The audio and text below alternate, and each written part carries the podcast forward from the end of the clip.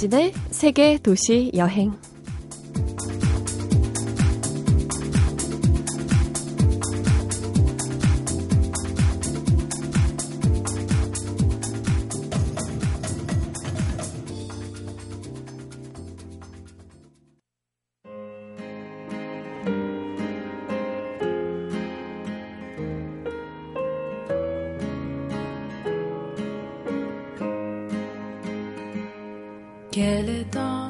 안녕하세요. 이진입니다.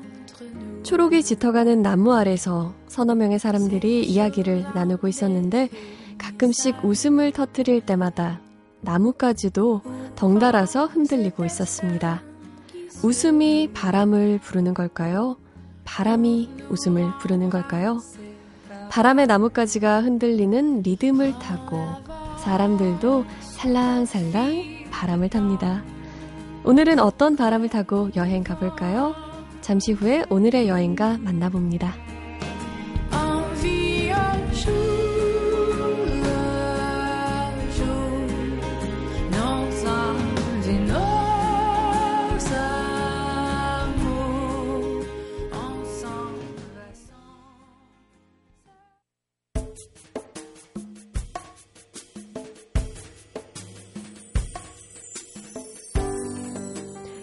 편의 영화를 보고 나면 2시간 남짓 동안 어디 먼데 다녀온 듯 휘청이게 돼요.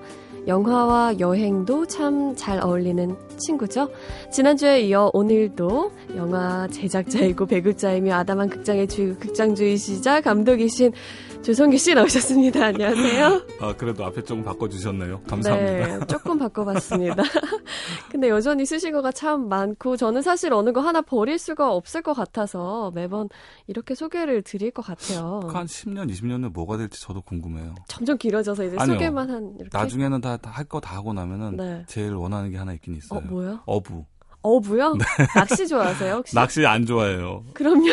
그냥 어부, 그물로 잡으면 되잖아요. 아. 어떻게 찔끔찔끔 낚시를 언제 잡아서 아, 먹어요? 스케일이 좀 크시군요. 잡아서 망으로. 이제 이제 같이 아. 우리도 하고 사람들하고 먹고. 아, 배 네. 위에서 회도 이렇게 떠서 먹고. 아니 배에서는 안 먹어요. 아 배에서는 안 선으로 먹어요. 이제 피를 빼서 이제 좀 지난 다음에. 그렇군요. 죄송합니다. 딴 얘기 계속해서. 어 극장 주라는 얘기를 오늘 또 드렸는데 네. 스폰지 하우스 대표시잖아요. 네.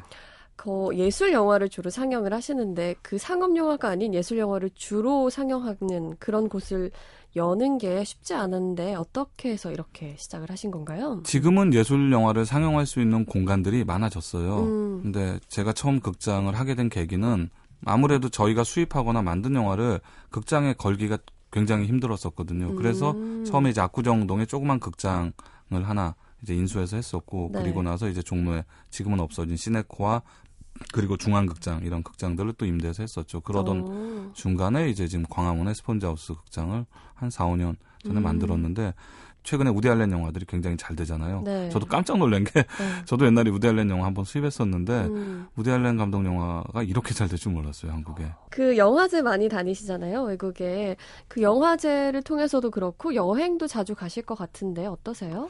제가 이제 2000년부터 영화제를 자주 가기 시작했어요. 그래서 음. 제일 먼저 이제 5월이 되면 항상 이제 깐느 영화제를 지금 14년째 이렇게 갔는데, 음. 어, 뭐 깐느라든지 이제 베니스 영화제 때는 영화를 사러 간 거보다는 제가 제작한 작품이 출품이 돼서 몇 번 갔었고, 오. 그리고 뭐 베를린 영화제도 그러, 그렇게 매해 이제 가게 되고요. 이제 미국도 매해 가게 되죠. 음. 그리고 뭐 토론토 영화제 있으면 이제 토론토도 이제 그것도 주기적으로 가고 음. 그거 말고도 핑계 삼아서 잘 가는데 네. 이제 깐느 얘기만 딱 드리자면은 음.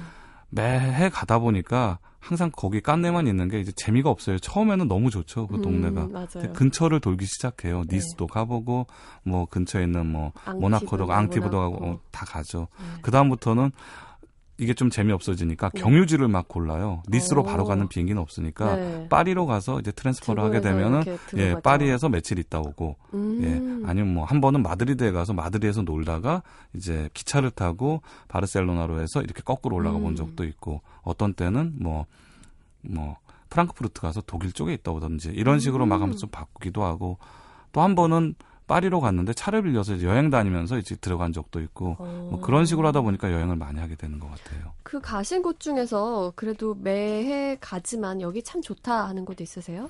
음, 깐느는 가면 이렇게 편해요. 이제는 음. 그리고 골목 골목도 너무 이제 뒷골목에 있는 맛집들, 옷집들 막 그런 단골집이 있을 정도로 예. 너무 이제 편한 도시고 깐느는 음. 저는 의외로 좀 베를린을 아주 좋아하는 편이에요. 베를린, 이, 예, 베를린 영화제가 2월 달에 아주 추울 때 열리기 때문에 네. 날씨가 좋진 않아요. 음. 비도 오고 눈도 오고 하는데 그 베를린 영화제의 그 느낌도 분위기도 아주 좋고 음. 그리고 또 이 도시의 느낌이 참 좋았어요. 베를린 영화제가 처음에는 지하 그 지하철로 다니다가 언제부턴가 그 거리의 건물들이나 이런 게 너무 멋있다 보니까 무조건 걸어 다니든지 네. 아니면 택시를 타고 다니거든요. 음. 그 건축물들을 보려고.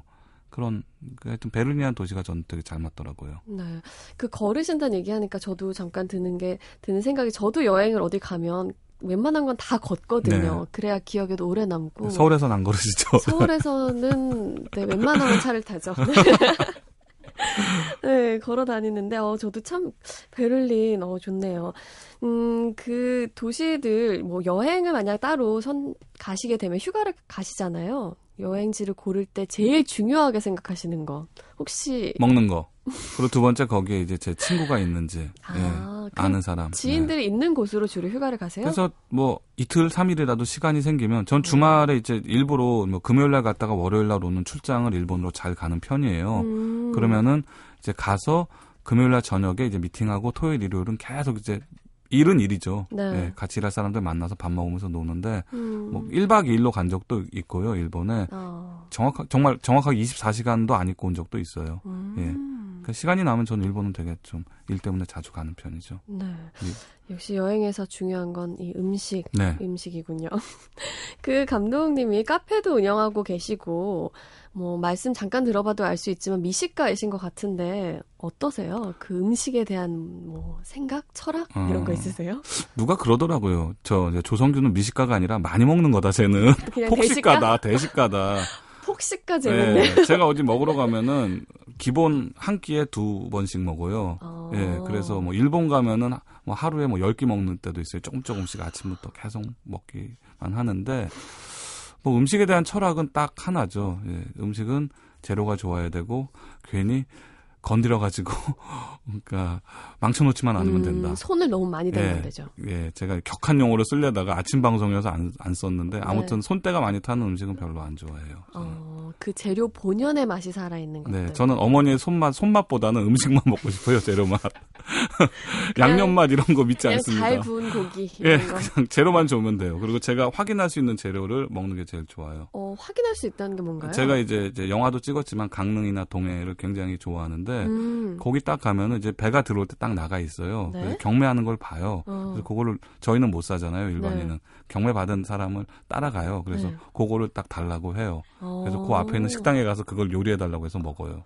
정말 싱싱한 재료를 드시는 그건 거군요. 제가 뭔지 알잖아요. 근데 어. 유통 과정을 모르거나 믿을 수 있는 그게 아닌 경우에는 그래서 식당도 주방장 주인을 아는 데를 주로 가요. 아무리 뭐 어. 유명하고 아니고를 다 떠나서. 네. 그 분명 음식에 제가 봤을 때는 그냥 폭식간 절대 아니신 것 같고요. 철학이 있으신 거는 확실한 철학 것 있는 폭식가로 하죠. 그냥 정리해서. 좋습니다. 어 음식 얘기.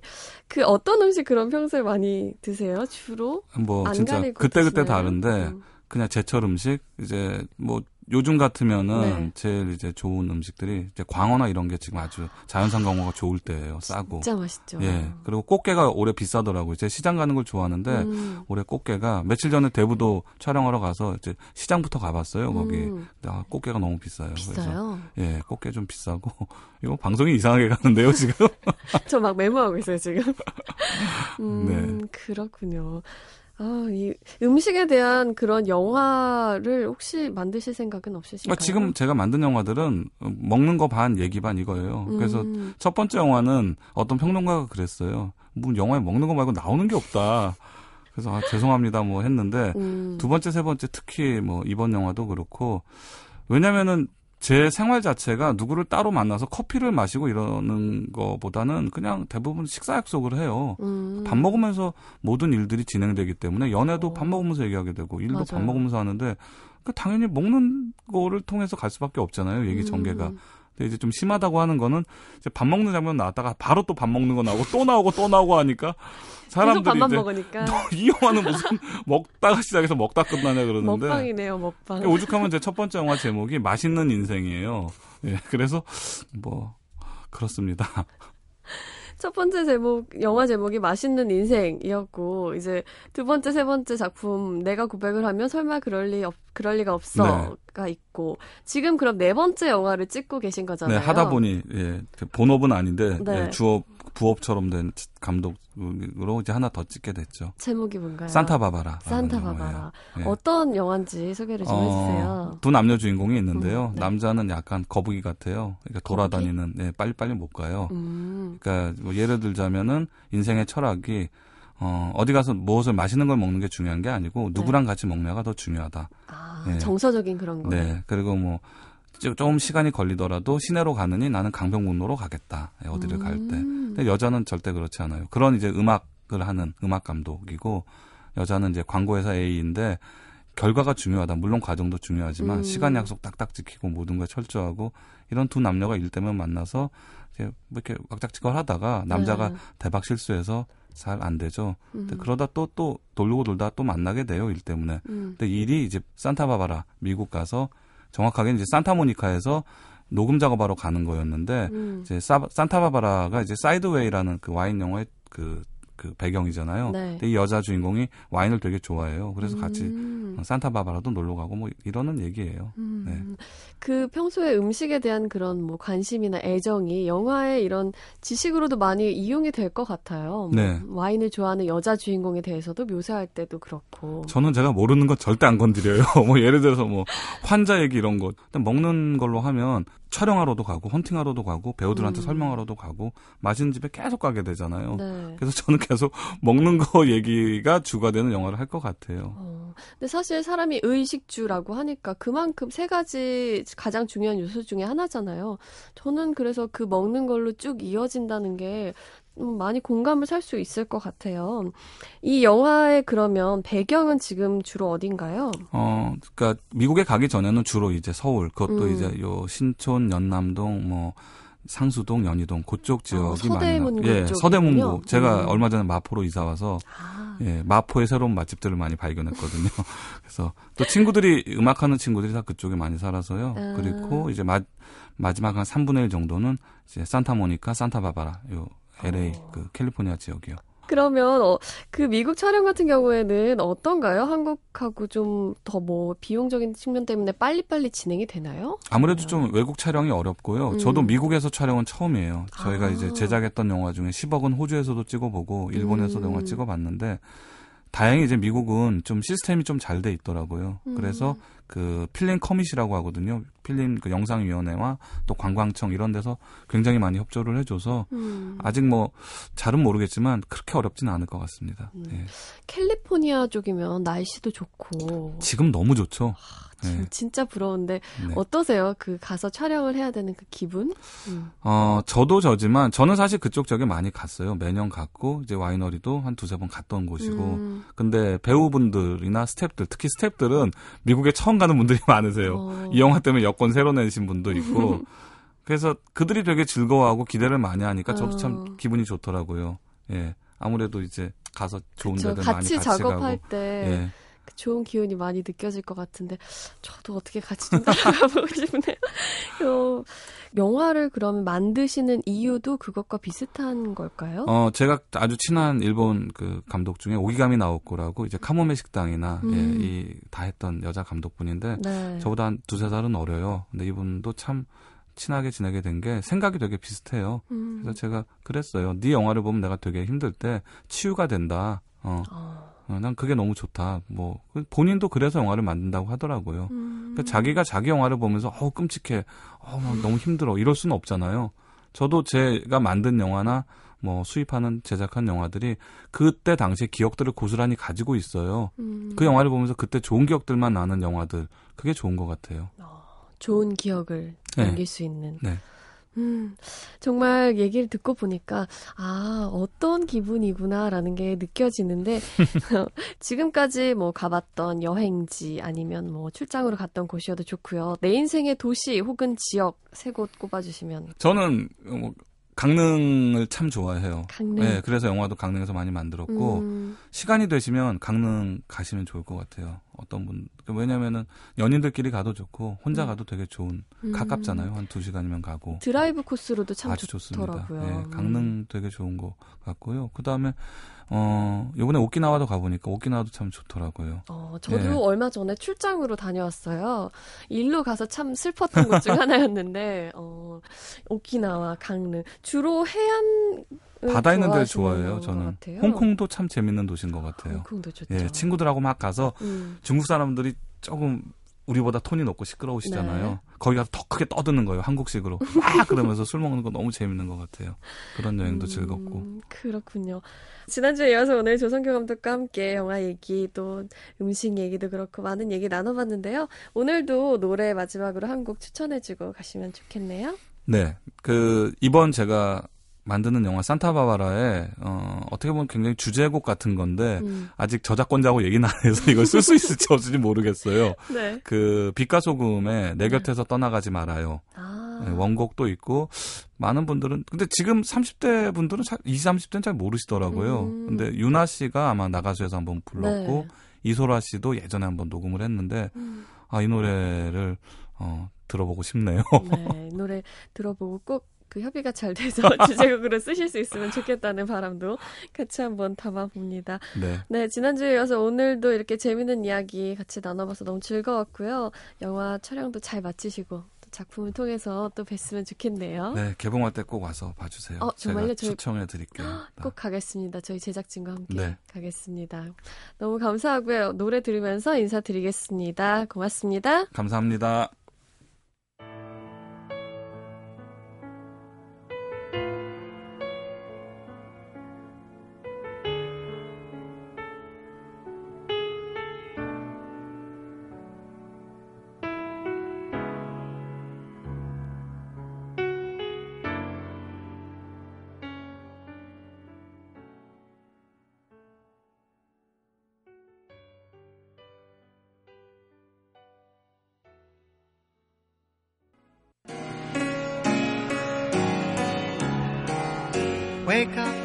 이진의 세계 도시 여행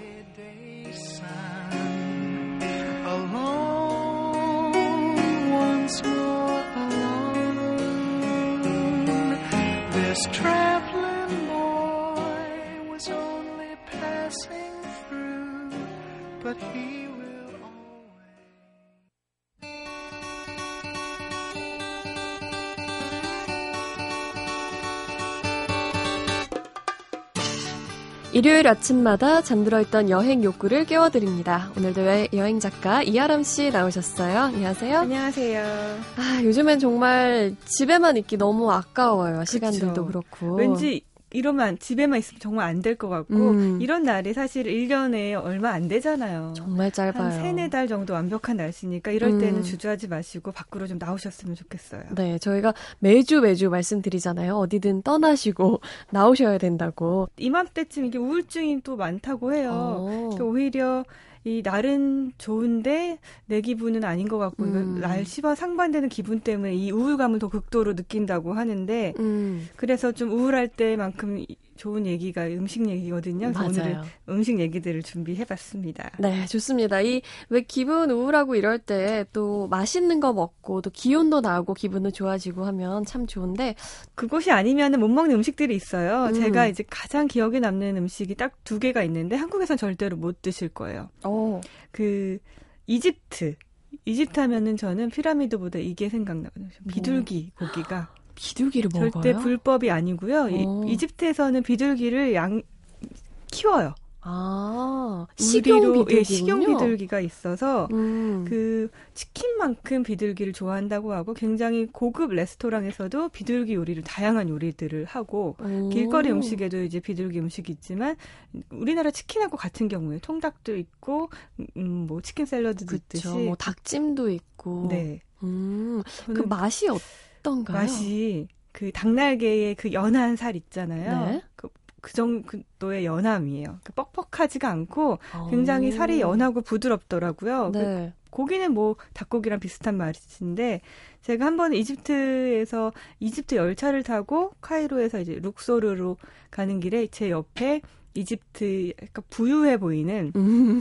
이집트 40대 중년 남자가 탔는데 여행객이니까 저한테 이것저것 물어보면서 네. 자기 이제 이집트 사람들 이렇게 자랑을 잘해요. 아 본인의 예, 본인의 이제 재력과 이런 걸 과시하는 걸 좋아하는데 그러면서 자기 집이 뭐 몇 평이고 어디고 아. 이런 얘기를 하면서 가장 강조했던 게 우리 집에 비둘기 200마리 키운다.